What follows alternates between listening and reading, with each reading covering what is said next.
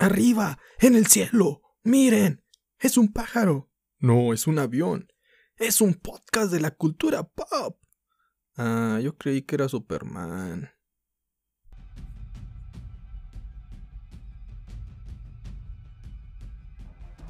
Hey, buen día, buena tarde, buena noche. Sabrá que está escuchando este podcast. Les saluda a su amigo Don Nadie. A todas esas personas elegantes de Spotify.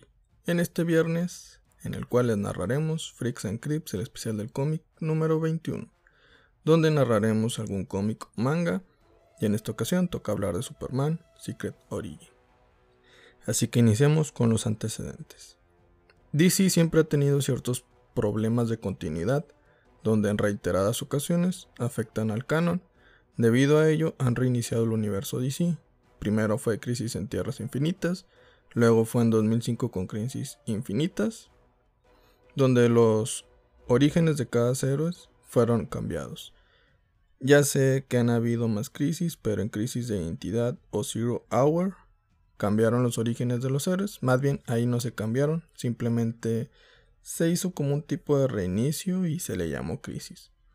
En fin, en esta historia de Superman se narra ese nuevo origen de cómo inicia como héroe, sus comienzos si lo quieren llamar como Superboy. De aquí seguirían historias como Superman, la Son of Krypton, donde se revela su pasado de Krypton, también sus aventuras de más joven en Superman y la Legión de Superhéroes, que es un grupo de héroes en el futuro que viajan al pasado para mostrarle a Superboy el gran legado que dejará con sus buenas acciones e inspiración hacia los demás.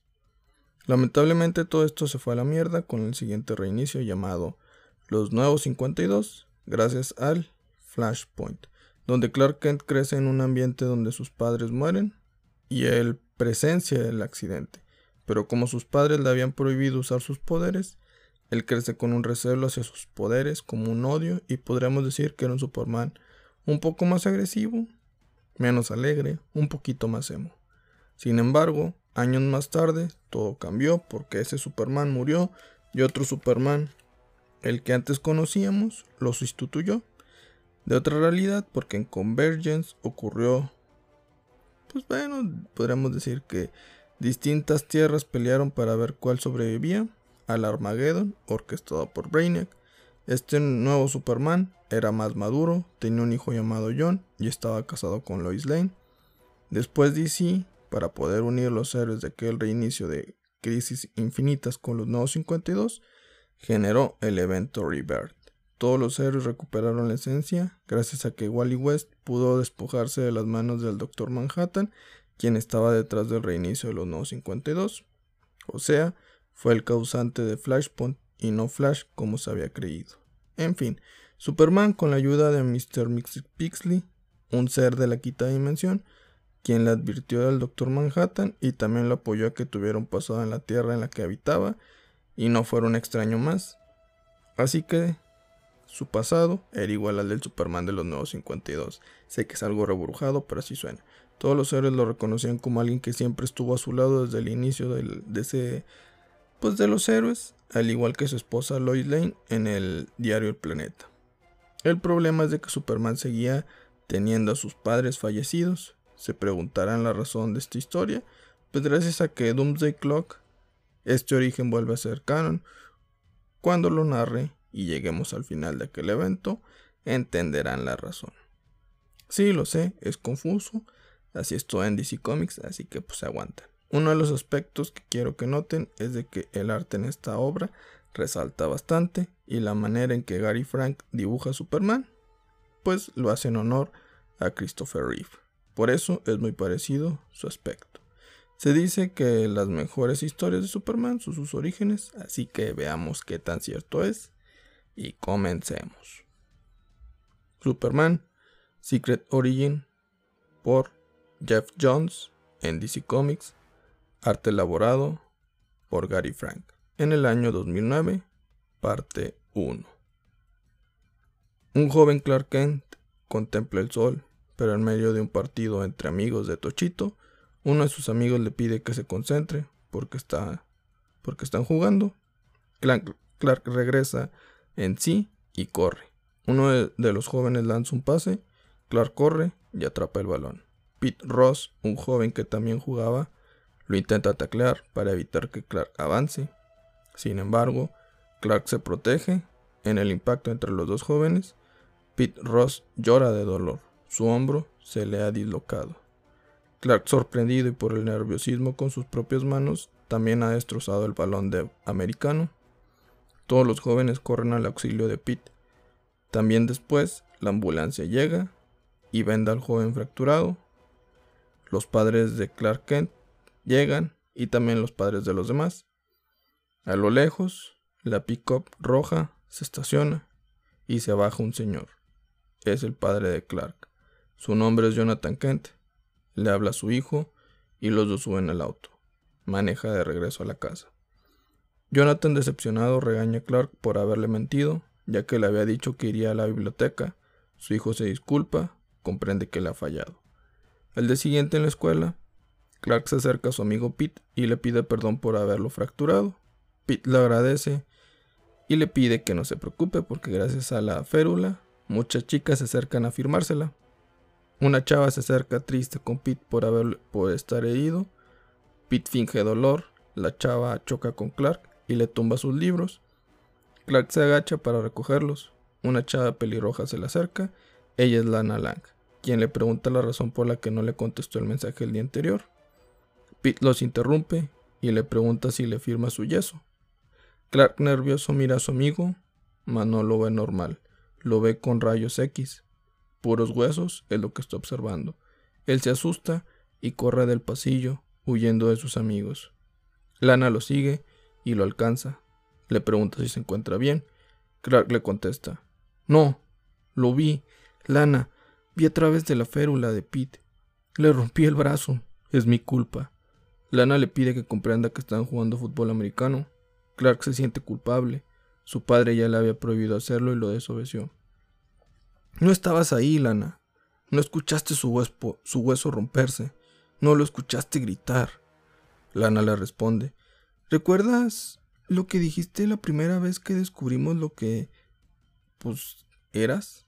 Estabas jugando a las escondidas junto conmigo. Yo estaba en el campo de Ben Hubbard. Escuché la trillera, pero no sabía que iba directo a mí. De alguna manera tú sí. Así que llegaste y me cubriste. Las cuchillas se destruyeron cuando te tocaron y los dos estábamos bien. Clark le hace ver que tiene miedo de tocar a alguien porque podría herirlo. Lana lo toma de la barbilla. No le temas a eso. Y lo besa en los labios. Clark se emociona. Sus ojos cambian de color de azul a rojo.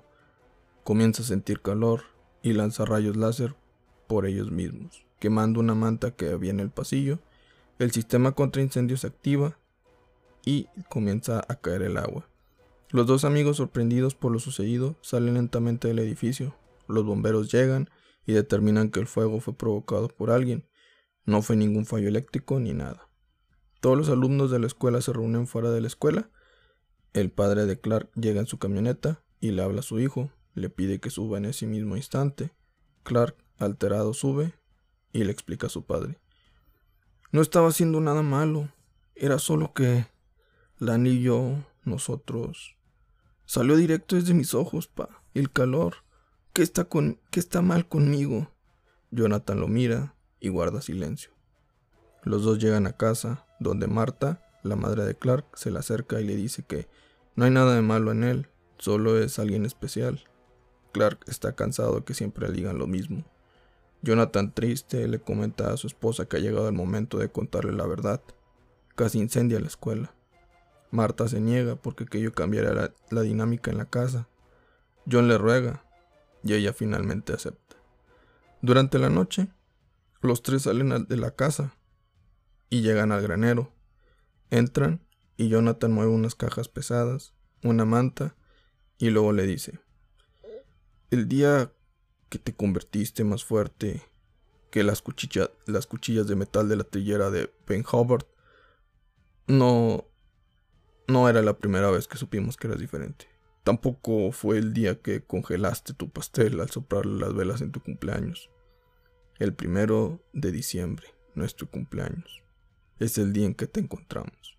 Es el día en que nuestras oraciones fueron escuchadas. John quita una de las tablas que cubría un gran pozo y en este se encuentra una nave especial. Clark queda sorprendido. No entiende nada. Su padre prosigue. Hasta donde sé, es un cohete que vino del cielo, Clark. Aterrizó frente a nosotros y tú venías en él. El joven emocionado se acerca a la nave y cuando la va a tocar, ésta se activa. Una voz escucha, pero es en otro idioma, y dos hologramas de personas se manifiestan. John salta para proteger a su hijo. Los hologramas vuelven a hablar. Clark no les entiende, y en ese instante los hologramas vuelven a hablar, pero ahora en español, diciendo: Hola, Kalel, soy Yorel y soy tu padre. Ella es Lara, es tu madre. No naciste en la Tierra, naciste en el planeta Krypton, un mundo de grandes logros científicos y aventuras, aunque también un mundo de grandes tragedias. Krypton fue una víctima del sol rojo inestable, pero al final nuestro camino fue sellado, gracias a mi fracaso. No pude salvar a Krypton, Kalel, pero te salvé.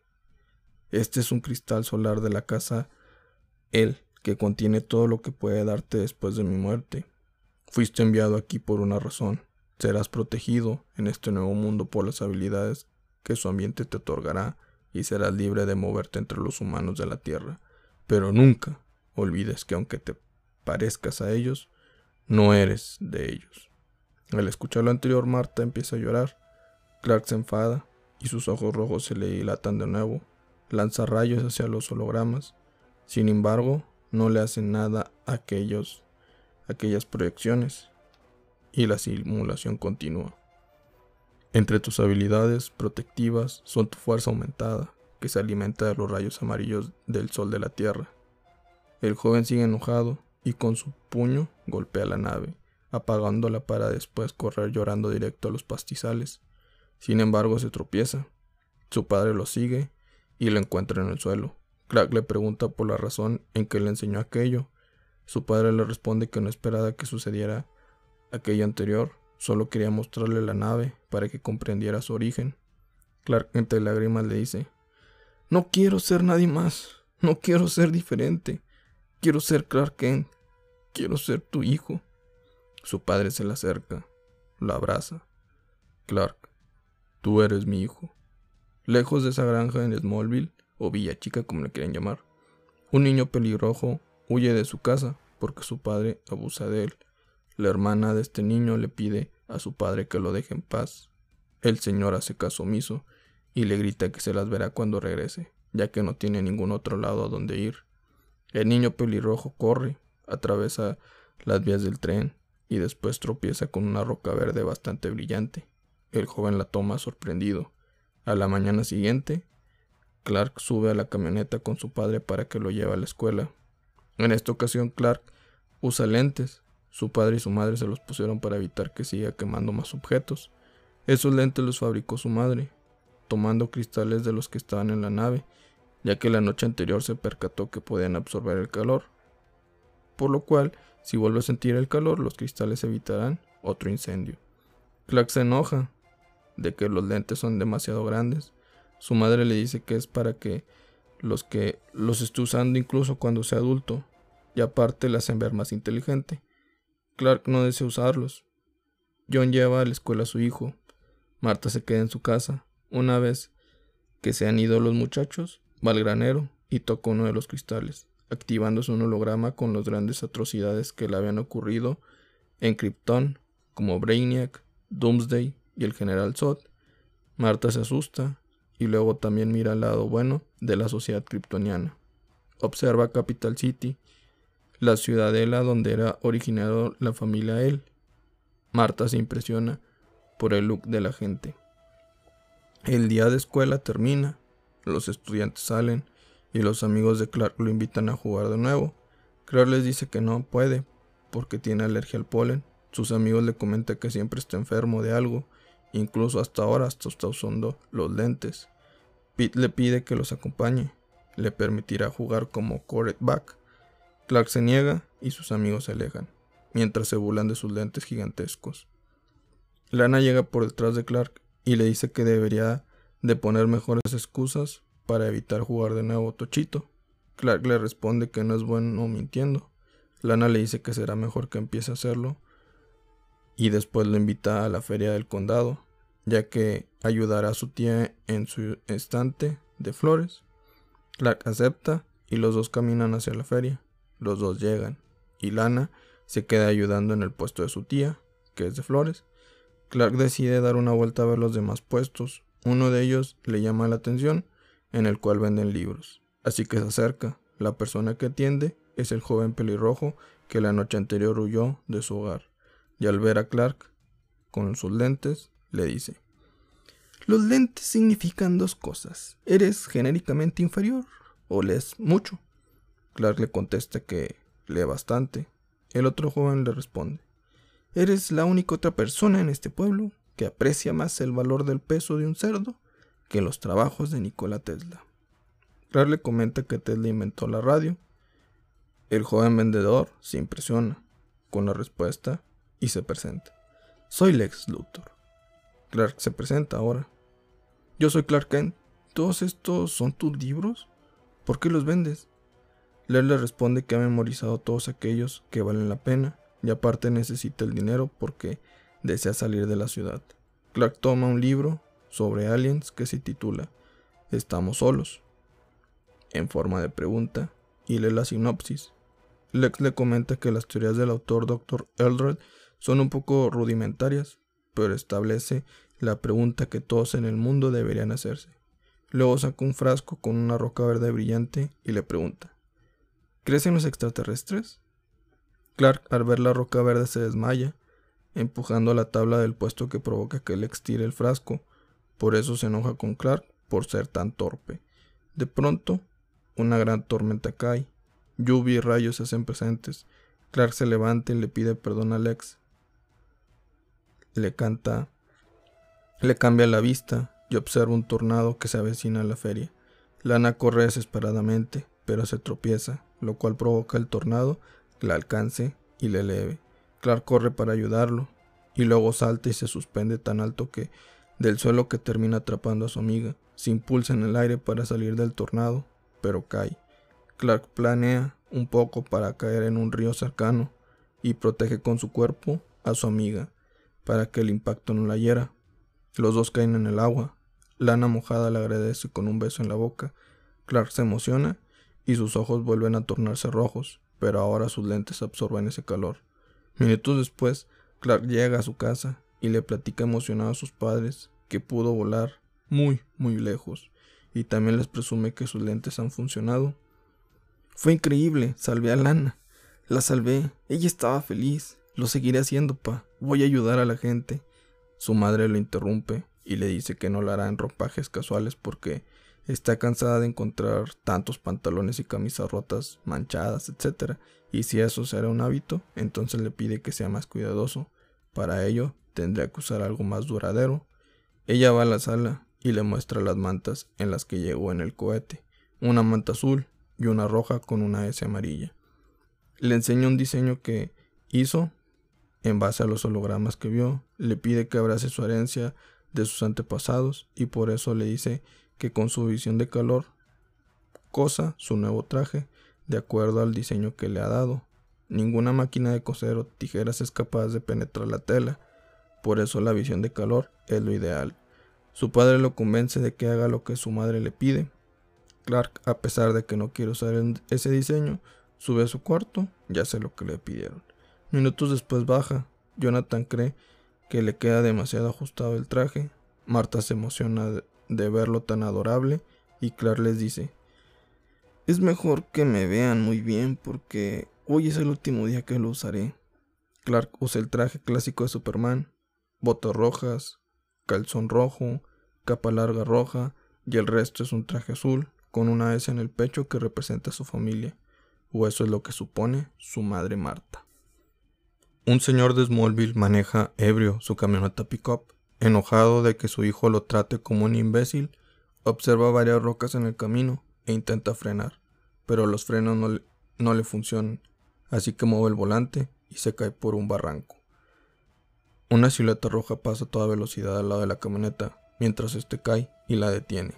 Es Clark Kent quien atrapa con una mano la camioneta y finalmente lo lleva a la tierra. Le quita las llaves por su aliento alcohólico. Horas más tarde el señor va a la policía a reportar a ese joven volando, quien lo salvó y le quitó también las llaves. El comisionario se burla de la locura de este señor y le pide que deje de tomar para que deje de perder las llaves y culpe a la gente que no existe.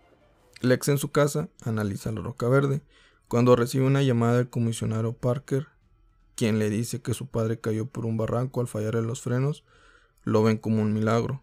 Lex enojado les cuelga porque los milagros no existen. En la casa de los Kent, los padres de Clark hablan de los rumores que han escuchado del joven que ayuda en el pueblo. Una familia fue rescatada de una inundación, una casa incendiada se apagó antes de que llegaran los bomberos, pero lo que más le llamó la atención fue la nota donde nombran al joven héroe como Superboy. Clark llega y les explica que se ha mantenido fuera de la vista pública porque odia el traje, sobre todo el calzón rojo que tiene de fuera. Por eso después de ayudar a la gente, huye. En la noche, en un cuarto en el granero, mira por el telescopio, viendo galaxias, planetas, soles, a distintas distancias. Su padre sube y le pregunta si ha visto algo. Clark le contesta que no, pero se pregunta si habrá más gente como él allá afuera en otro planeta. Los dos miran al horizonte. Clark le dice a su padre, Solo me pregunto si realmente estoy solo.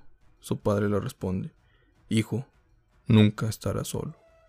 La nave a distancia se activa sola. Al día siguiente, Clark acude a la biblioteca a leer el libro de Estamos solos por el doctor Elder, así que se sienta a leerlo y antes de abrirlo, Lex le dice que no vale la pena leerlo y que lo ahorrará hora y media. La respuesta es de que no están solos. Clark lo mira y le habla. Lex no lo reconoce. Clark le recuerda que fue el chavo de la feria. Lex lo recuerda por el tipo torpe que ama leer. Clark le da la mano para saludarlo. Lex simplemente deja caer un libro inmenso sobre la mesa en la que se encontraba Clark. El libro es sobre la ciudad de Metrópolis, una de las más grandes ciudades del mundo. Abre el libro y despliega un mapa de la ciudad porque está buscando un lugar perfecto para su edificio. Clark le impresiona que alguien tan joven pueda construir un edificio de ese calibre en una ciudad tan grande. Lex le comenta que todavía no, pero lo hará. Clark le cuestiona las razones por las que quiere ir a esa ciudad. Lex le explica.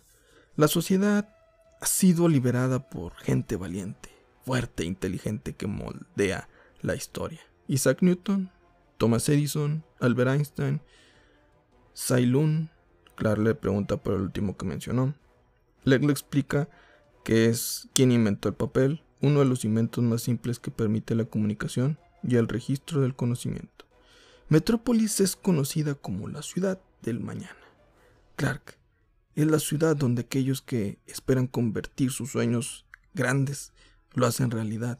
Si deseas cambiar el mundo, no existe otro lugar en la tierra para hacerlo que Metrópolis. Y aún así, aquí estamos en Villa Chica. A Villa Chica se le conoce así, porque es pequeña, chica como la gente, todo lo que hay. Ellos piensan en pequeño y desean que piensen en pequeño como ellos, para que jamás los abandones. Lex toma su libro y se retira.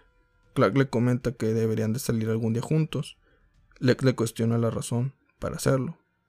Al día siguiente, al salir de clases, Clark camina junto a Lana, y este le comenta que desde hace algunos días Pete lo ha dejado de invitar, confiesa que le hace sentir mal porque creía que eran amigos.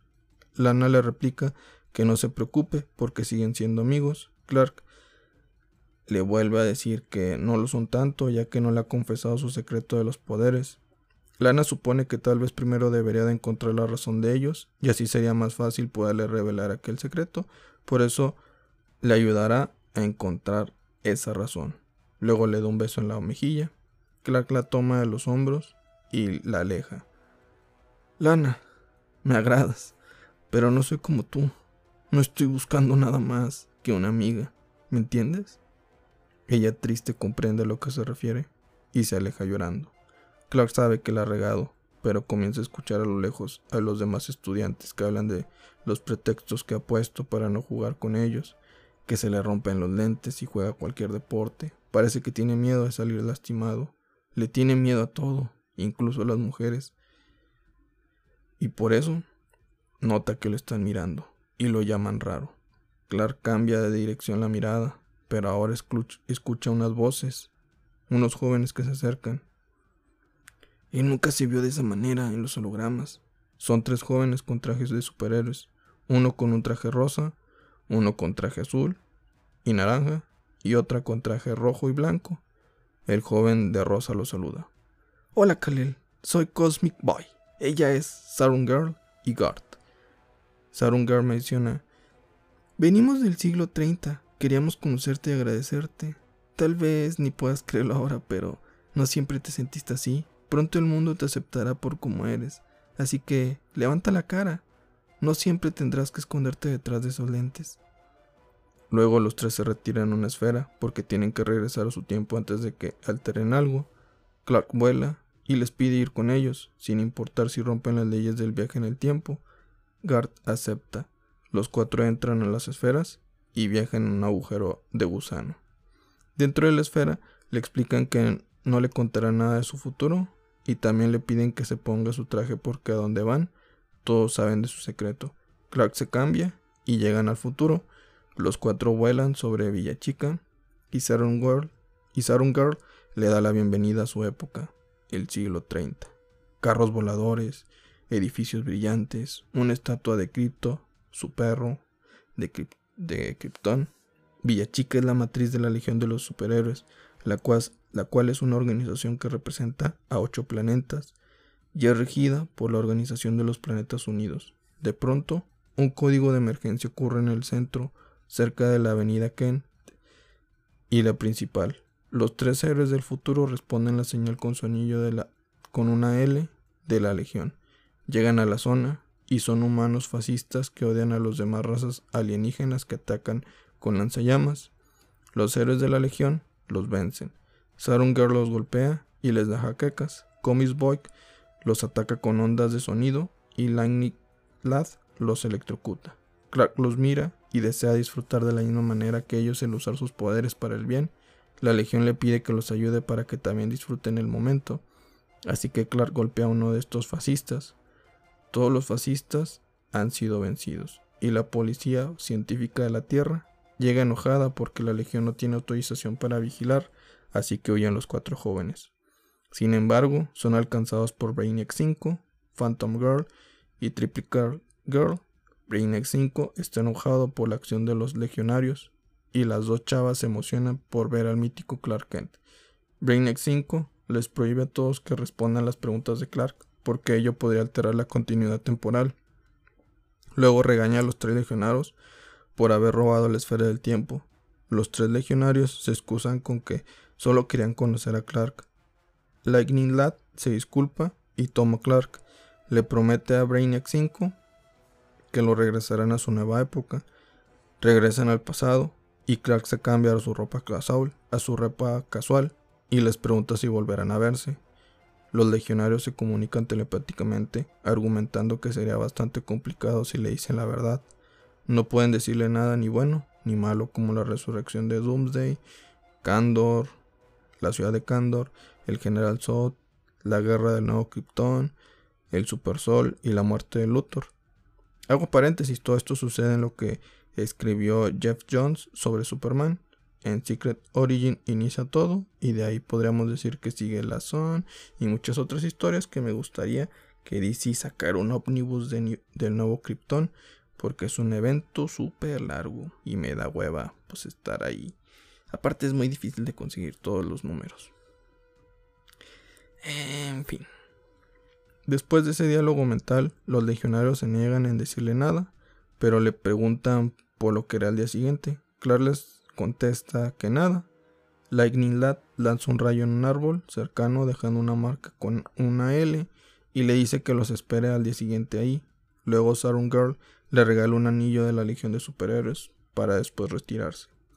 Clark corre emocionado a casa para que en la merienda contarle a sus padres todo lo sucedido y les confiesa por primera vez, pudo sentirse como uno mismo. Sus padres se alegran porque su hijo por fin sonríe. En ese instante un temblor ocurre. Una nave a lo lejos se aproxima. Crack la observa con una visión de sus rayos X. así que se coloca su traje y vuela hacia la nave y la atrapa. La coloca sobre el suelo y se percata que es muy similar a la de él y sonríe. En la noche, en la casa del ex, la policía llega para avisarle la fatídica noticia de que su padre, Lionel Luthor, ha fallecido por un ataque al corazón. A pesar de que no había ningún registro médico, Lex les explica que su padre jamás creyó en la medicina. La policía le establece que su tía se hará cargo de su hermana menor. Lex triste le pide un momento al comisionado, así que se encierra en su casa y comienza a sonreír, porque ese es su último día en Villa Chica, ya que podrá cobrar el seguro médico de su padre y poder irse a Metrópolis.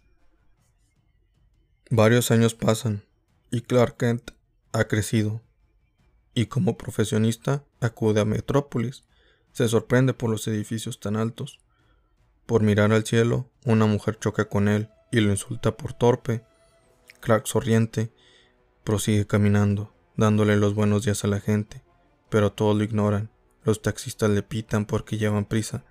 De hecho, todos los ciudadanos tienen prisa. Una multitud de gente se agrupa en la avenida Luthor para esperar a ser los afortunados que serán elegidos para recibir ayuda por parte del magnate Lex.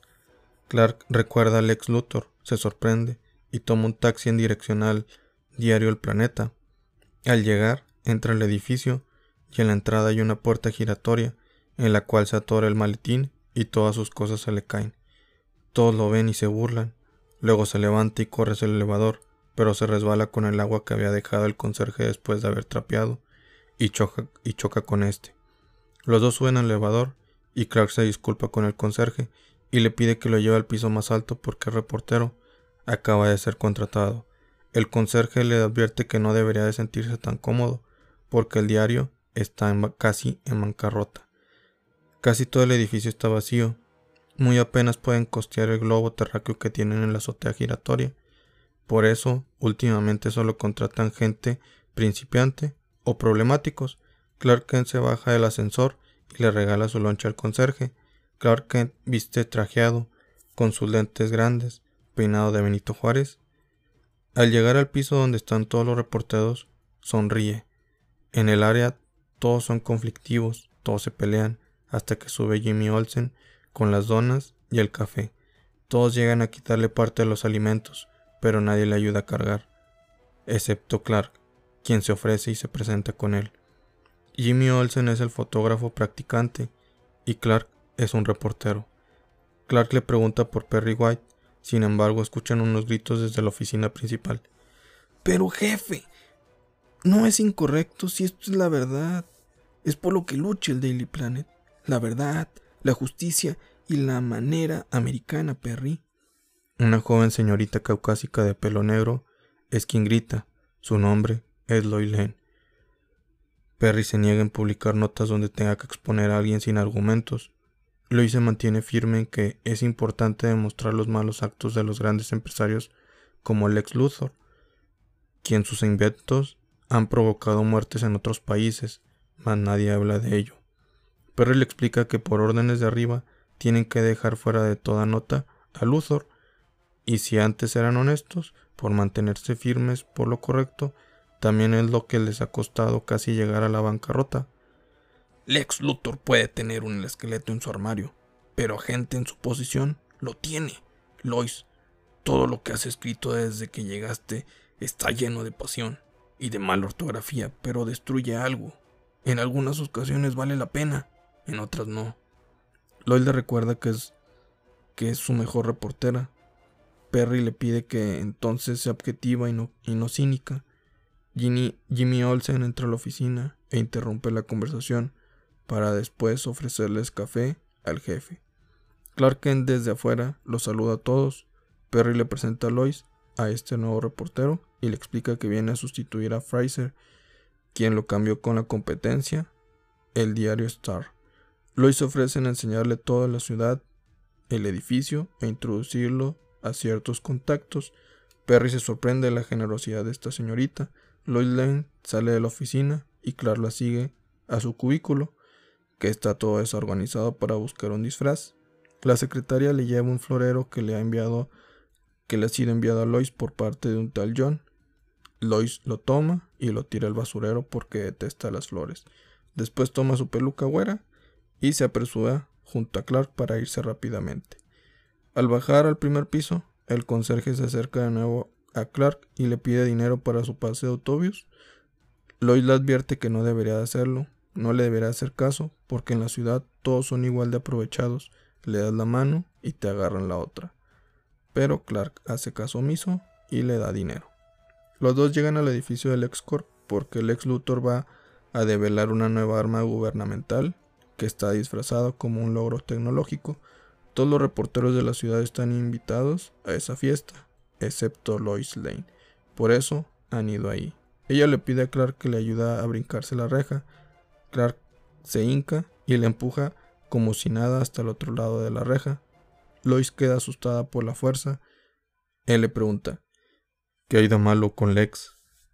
Lois comprende que no es de la ciudad, así que le pregunta de dónde es. Clark le contesta que de Villa Chica, Kansas. Ella le responde, es también el lugar natal de Nex, de Lex y no sabes nada. ¿Qué pasa con él? Dime la verdad, Clark. ¿Es una broma? Clark no entiende a lo que se refiere. Ella prosigue. El traje barato, la mala postura y esos anteojos que ocultan tu rostro. La prescripción distorsiona tus ojos, pero los ojos son la puerta del alma. Dicen la verdad. He visto los del ex Luthor, he visto la retorcida mente que hay detrás, pero de los tuyos es como si desearas que te desestimáramos. Clark le dice que no sea ridícula. Lois le aclara. Perry puede estar desesperado contratando gente con un sueldo bajo, pero no es un idiota. Algo vio en ti y yo también. Así que serás mi lado.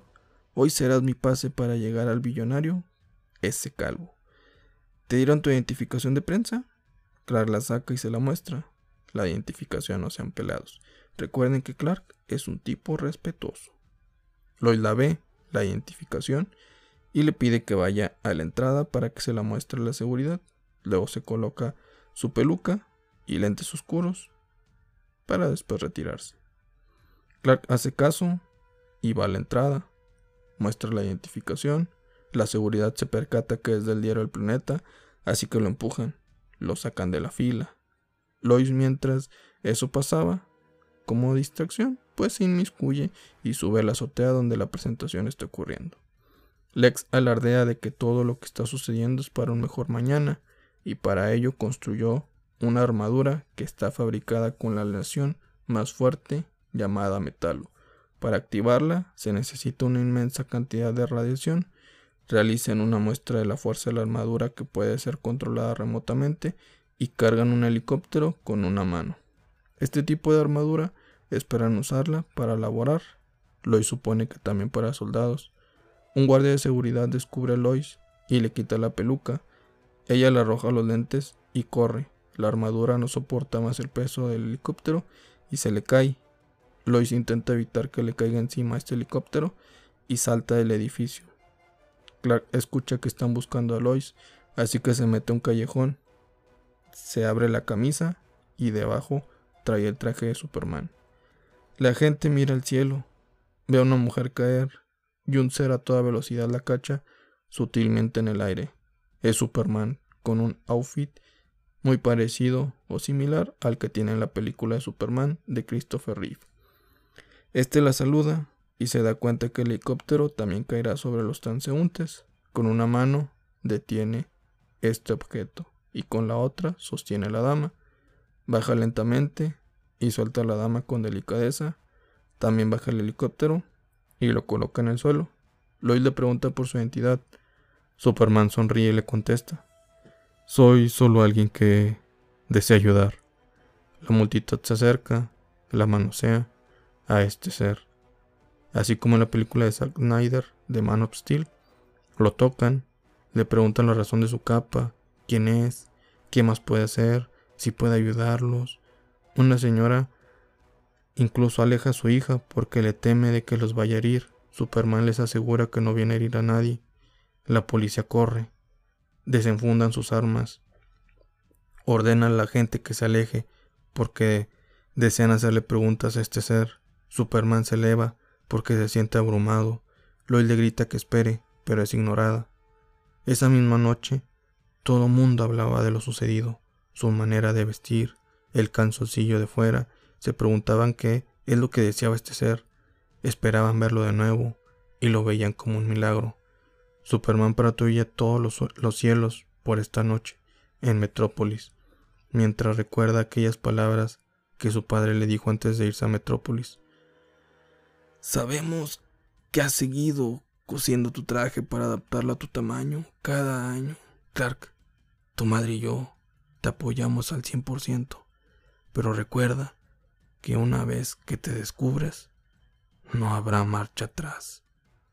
Superman se da cuenta de su gran error. Y fin de la parte 1. ¿Qué podemos decir? Una gran primera parte de Superman. Aunque me hubiera gustado que se desarrollara un poco más la faceta del joven de Clark, pero bueno, son cosas, son cómics y tienen que ocurrir más rápido porque si no la gente se aburre. Pero en fin, espero hayan podido entender un poco de lo que es Superman, sus orígenes y cómo él se siente solo. Es un inadaptado. Qué triste. Algo que no entendí es por qué se activó el cristal cuando Marta lo toca por segunda ocasión, pero cuando fabricó los lentes, no. Ah, sí, cierto, por el poder del guion, ¿verdad? Qué extraño, qué extraño, qué extraño. Pero bueno, así es la vida, así sucede en los cómics. No busquemos, pues, algo así que podemos decir que sea congruencia, congruencia o coherencia. En fin, nos vemos la siguiente semana para la segunda parte de este grandioso cómic. Así que recuerden que no están solos, si para los demás eres nadie, aquí eres alguien importante. Por favor, sean la mejor versión de ustedes mismos cada día. Chao.